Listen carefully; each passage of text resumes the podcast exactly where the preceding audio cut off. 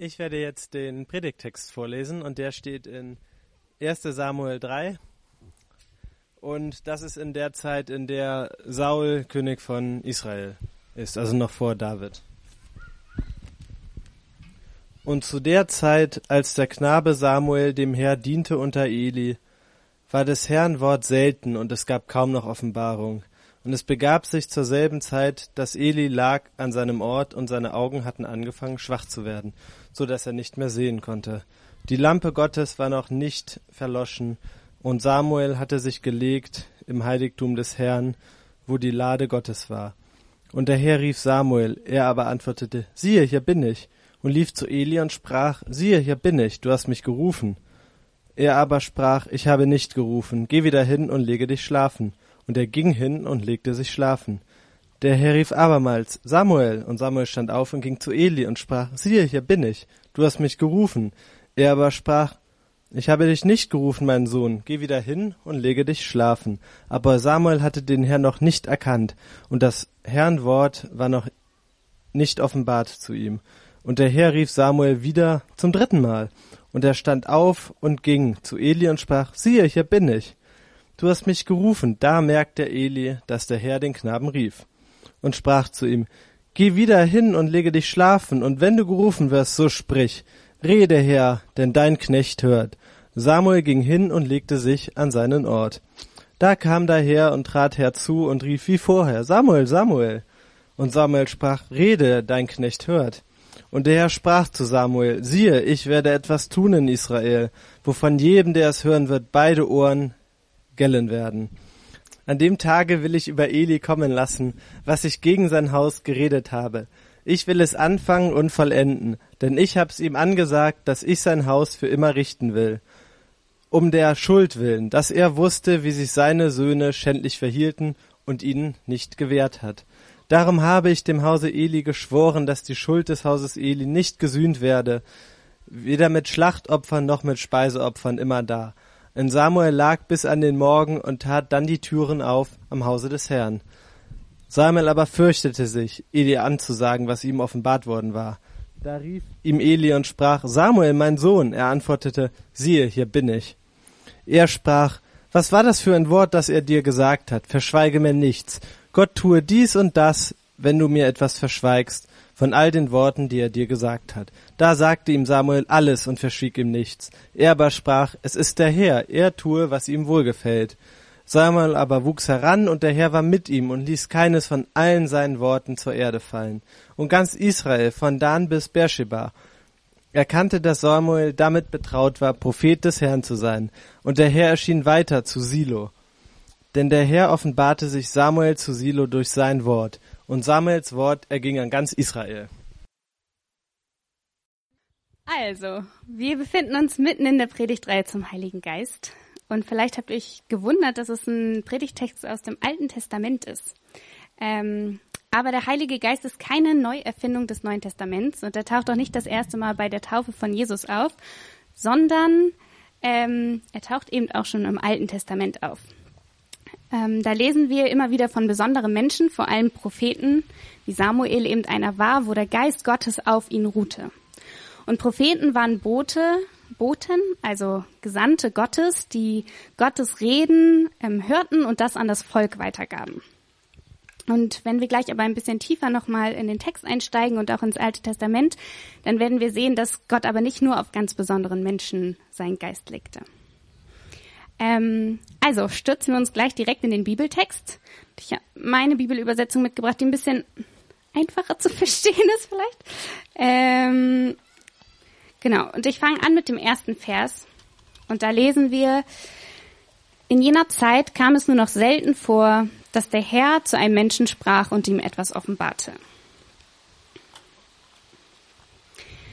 Es ist interessant, dass der Text so anfängt, oder? Ich finde das ähm, ja, das suggeriert quasi, dass es jetzt anders sein wird, dass jetzt in dem Bibeltext irgendwie doch Gott sprechen wird. Und das stimmt ja auch, wir haben es eben gehört, Gott spricht zum ersten Mal zu Samuel, zu dem Kind, das im Heiligtum liegt. Und ähm, Ja, was macht es mit euch, wenn ihr so einen äh, Satz lest? Ich weiß nicht, seid ihr jemand, der dann, ähm, in dem das so der Wunsch weckt, dass Gott auch zu ihm oder zu ihr spricht? Oder seid ihr jemand, wo ihr denkt, ja, Gott spricht viel zu mir? Ähm, ich glaube, heute ist das anders als da in diesem Vers. Oder ähm, könnt ihr den Satz auch so über euer Leben sagen? Es ist selten in diesen Tagen, dass Gott spricht. Ich glaube, im heutigen Bibeltext können wir ganz viel darüber lernen, ähm, wie Gott redet, wie das aussieht und wie es sich auswirkt. Und darum will ich den Text so Stück für Stück mit euch zusammen durchgehen und euch so meine drei größten Erkenntnisse teilen, die ich hatte. Und wir fangen an mit Vers 3. Da steht, und auch Samuel schlief im Heiligtum, ganz in der Nähe der Bundeslade. Die Lampe des Heiligtums brannte noch, in meiner Übersetzung. Das erste, was wir äh, lernen können, wenn es darum geht, Gottes Stimme zu hören, ist Gottes Nähe zu suchen. Ich habe lange Zeit meines Lebens gedacht, wenn Gott sprechen will, dann tut er das schon und dann tut er das so deutlich und so laut, dass ich das überhaupt nicht überhören kann. Mm, und ich glaube, es gibt solche Momente, so wie zum Beispiel bei ähm, Mose, der Dornbusch. Mose hat sich nicht auf den Weg gemacht, Gott zu hören und plötzlich stand da, sondern plötzlich stand da einfach ein Dornbusch in der Wüste und der brannte und der sprach zu ihm. Ich glaube, solche Momente gibt's vielleicht nicht immer mit einem Dornbusch, ähm, aber viel häufiger ist es eigentlich so, dass, ähm, dass es gar nicht uns so überkommt, sondern ähm, aus meiner Erfahrung und aus dem Bibeltext heraus lernen wir, dass Gott eigentlich vor allem dann spricht, wenn wir ihn suchen, sei es im Gebet oder in der Bibel oder eben im Gottesdienst. Von Samuel lesen wir, dass er ihn quasi auch suchte, denn er schlief im Heiligtum. Und das Heiligtum ist, ist der Raum, der Tempel, in dem Gottes Gegenwart ist. Er war nicht im Allerheiligsten, das war der Raum, wo, wo die Bundeslade stand und wo Gottes ja, Gegenwart war, da durfte der nur der hohe Priester ähm, einmal im Jahr hin. Aber Samuel war so dicht dran, wie er durfte. Diese Nähe ähm, oder dass er diese Nähe Gottes aufsucht, zeigt sein Bewusstsein dafür, sich auf Gottes Reden einzulassen. Auch wenn ihm das vielleicht noch nicht so ganz bewusst war, weil er ja noch ein Kind war. Ähm, aber er, er war eben so dicht an Gott, wie es möglich war. Wenn Gott also spricht, dann überwältigt er uns nicht, sondern er klopft an. Er klopft an an die Tür, er ruft unsere Namen und wir können quasi die Tür öffnen.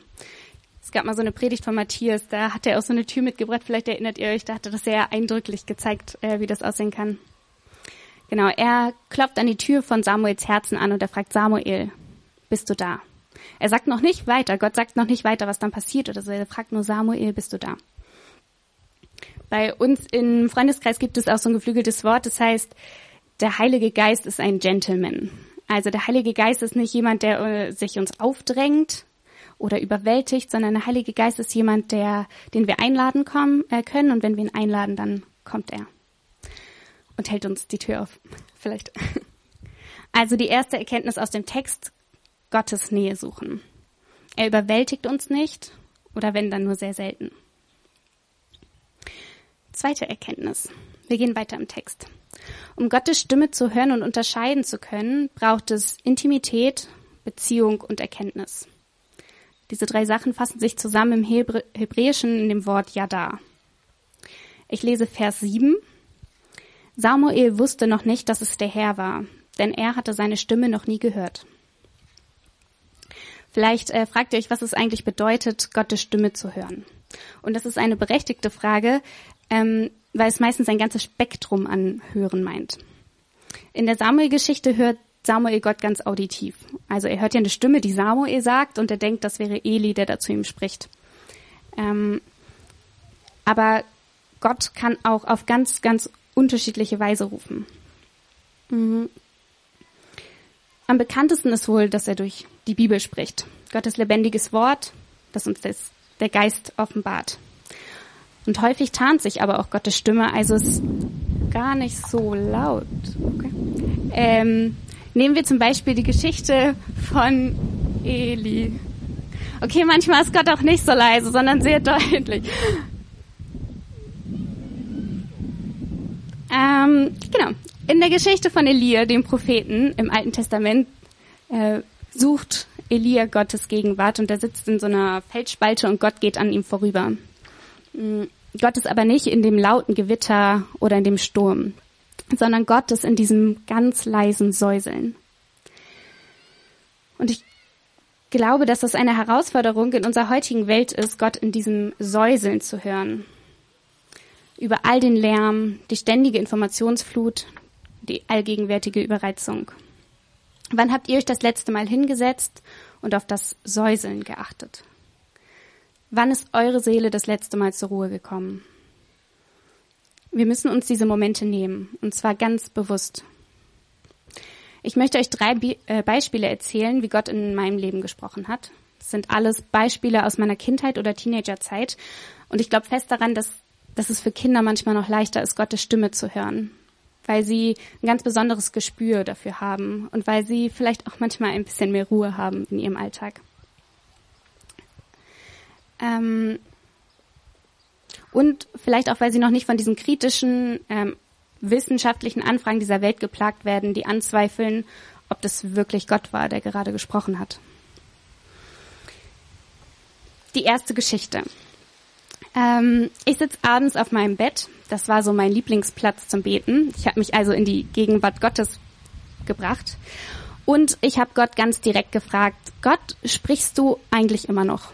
Sprichst du auch zu mir?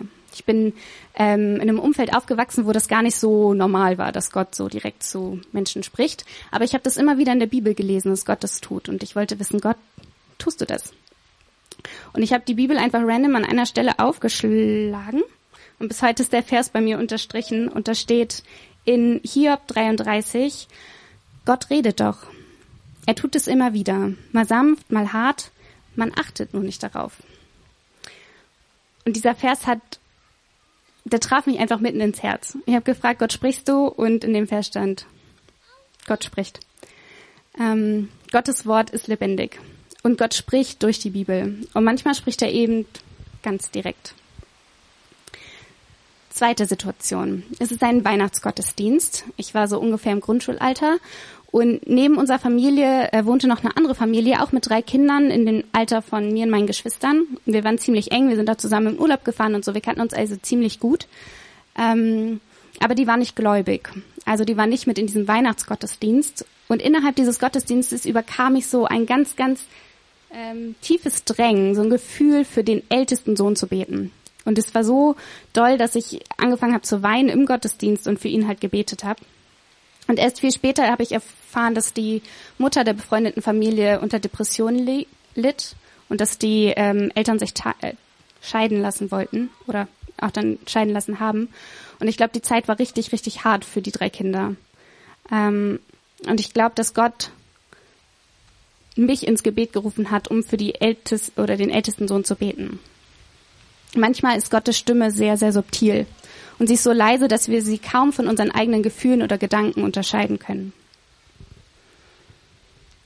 In der letzten Geschichte bin ich schon Teenager und sie betrachtet Gottes Reden noch mal ein bisschen kritischer.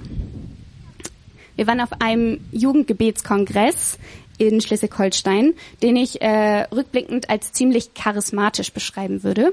Damals kannte ich das Wort noch nicht. Ich wusste nicht, was Charisma sind. Ich wusste nicht, was Sprachengebet ist, was Hörendes Gebet ist. Gar nichts.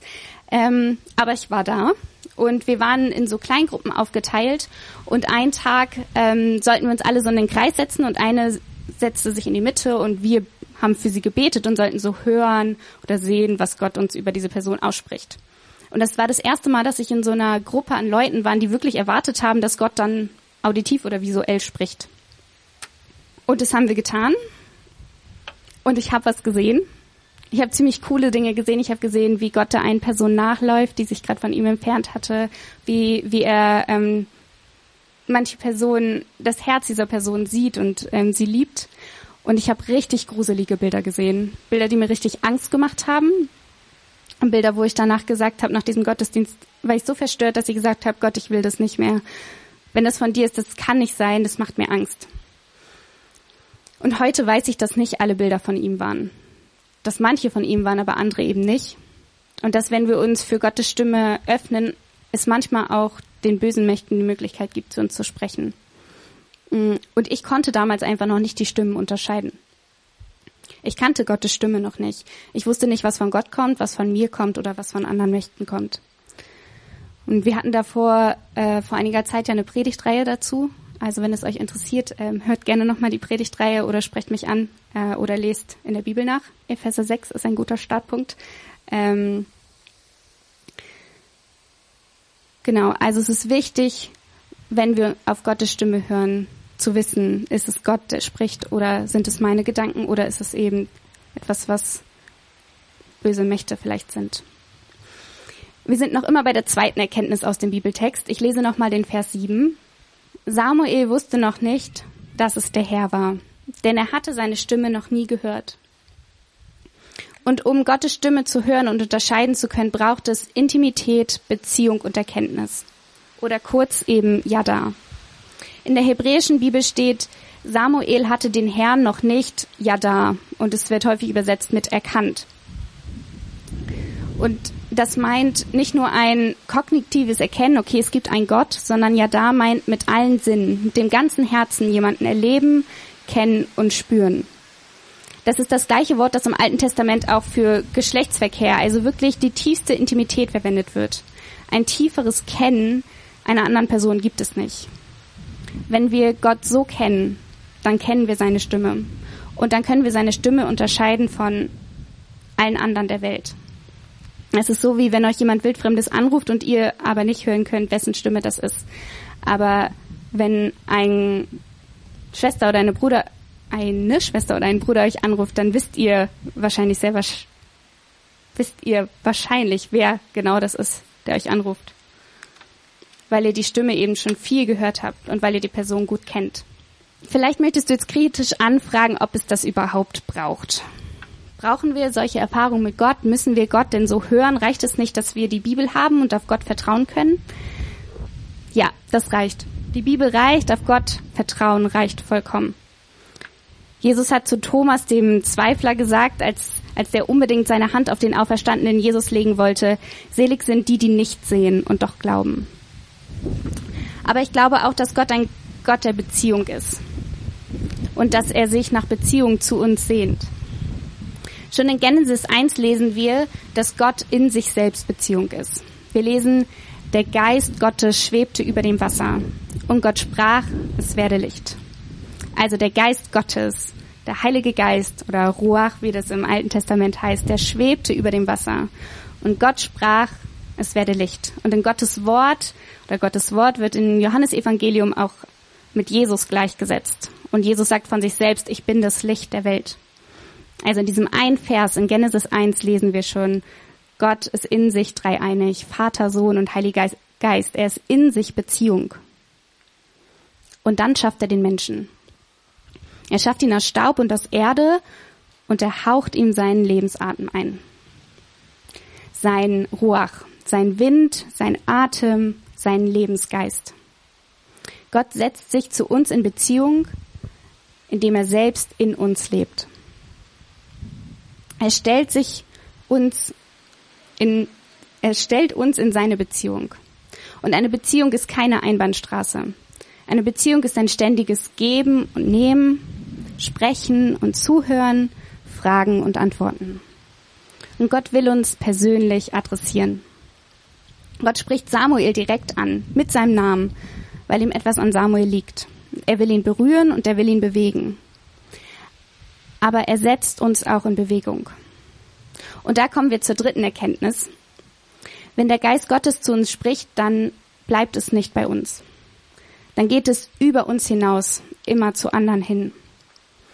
Ja, Gott adressiert uns persönlich und er schenkt uns Kraft und Freude und Ruhe und Freundlichkeit.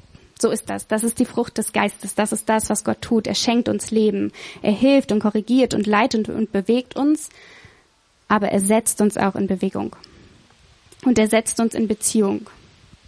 In unserer Geschichte lesen wir, dass, dass er zu Samuel spricht und dass er Samuel ein Wort für Eli gibt.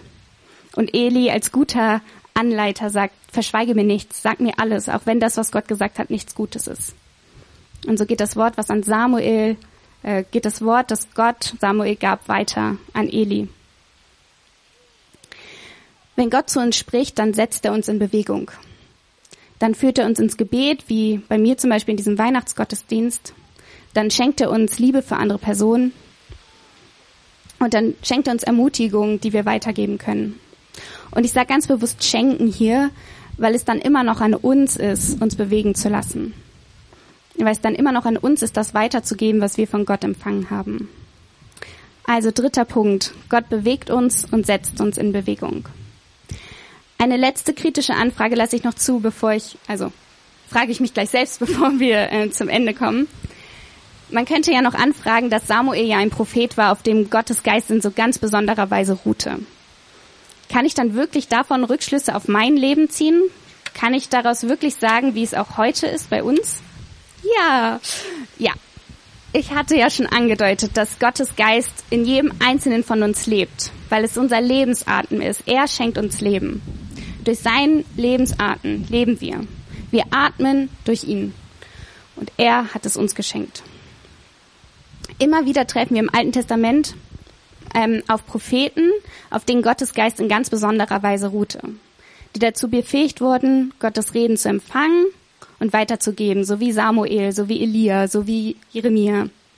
Aber es findet sich auch eine Hoffnung. Und diese Hoffnung wird in Joel 3 auf den Punkt gebracht.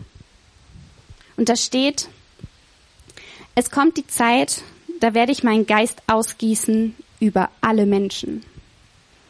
Ich werde meinen Geist ausgießen über alle Menschen. Eure Männer und Frauen werden dann zu Propheten. Alte und Junge haben Träume und Visionen.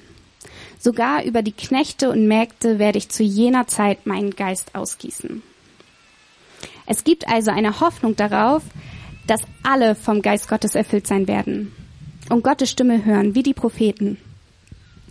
Und in Apostelgeschichte 2 lesen wir, wie Petrus beim Pfingstfest verkündigt, heute ist das in Erfüllung gegangen. Was für ein starkes Wort. Gottes Geist ist ausgegossen über alle. Über alle Mauern und Grenzen. Alle Mauern und Grenzen werden eingerissen. Gottes Geist macht keinen Unterschied zwischen Mann und Frau, zwischen alt und jung, zwischen arm und reich, angestellt und Chef. Gottes Geist war quasi schon feministisch, antirassistisch und inklusiv, bevor es die Worte überhaupt gab. Gottes Geist bewegt und setzt uns in Bewegung. Er reißt Gesellschaftsschranken ein und überwindet Ungleichheit. Lasst mich das nochmal zusammenfassen. Also Gottes Geist ruht nicht nur auf einzelnen besonderen Menschen. Er ruht in uns allen. Und wir haben am Bibeltext gesehen, dass Gott zu uns spricht, wenn wir seine Nähe suchen. Er ist ein Gentleman und er überfällt uns nicht, sondern wir dürfen uns ausstrecken nach ihm. Und wenn wir ihm Raum geben, dann kommt er. Und wir haben gehört, dass Gott auf ganz, ganz unterschiedliche Weise spricht. Und dass er das tut, weil er in Beziehung zu uns ist und in Beziehung zu uns sein möchte. Und wir lernen von Samuel, dass Gottes Geist nicht etwas ist, was nur uns allein dient und bei uns bleibt, sondern immer über uns hinausgeht. Wo der Heilige Geist wirkt, da bewegt er uns und setzt uns in Bewegung. Wo er wirkt, da werden Mauern eingerissen und Licht in Dunkelheit gestellt. Ich würde zum Abschluss dieser Predigt gerne für uns beten und dann Raum und Zeit lassen, dass wir auf Gott hören. Fragen, was er uns zusprechen will und uns von Gottes Geist bewegen lassen. Okay, lasst uns beten. Gott, ich danke dir, dass du ein Gott der Beziehung bist dass du in dir Beziehung bist und dass du uns in diese Beziehung gestellt hast. Ich danke dir, dass du ein Gott bist, der uns Leben schenkt. Dass du ein Gott bist, der zu uns spricht, der uns antwortet, wenn wir dich suchen und der nach dir fragen. Gott, und ich bete, dass dein Geist uns erfüllt und dass du zu uns sprichst. Und ich bete, dass du uns bewegst und dass du uns in Bewegung setzt.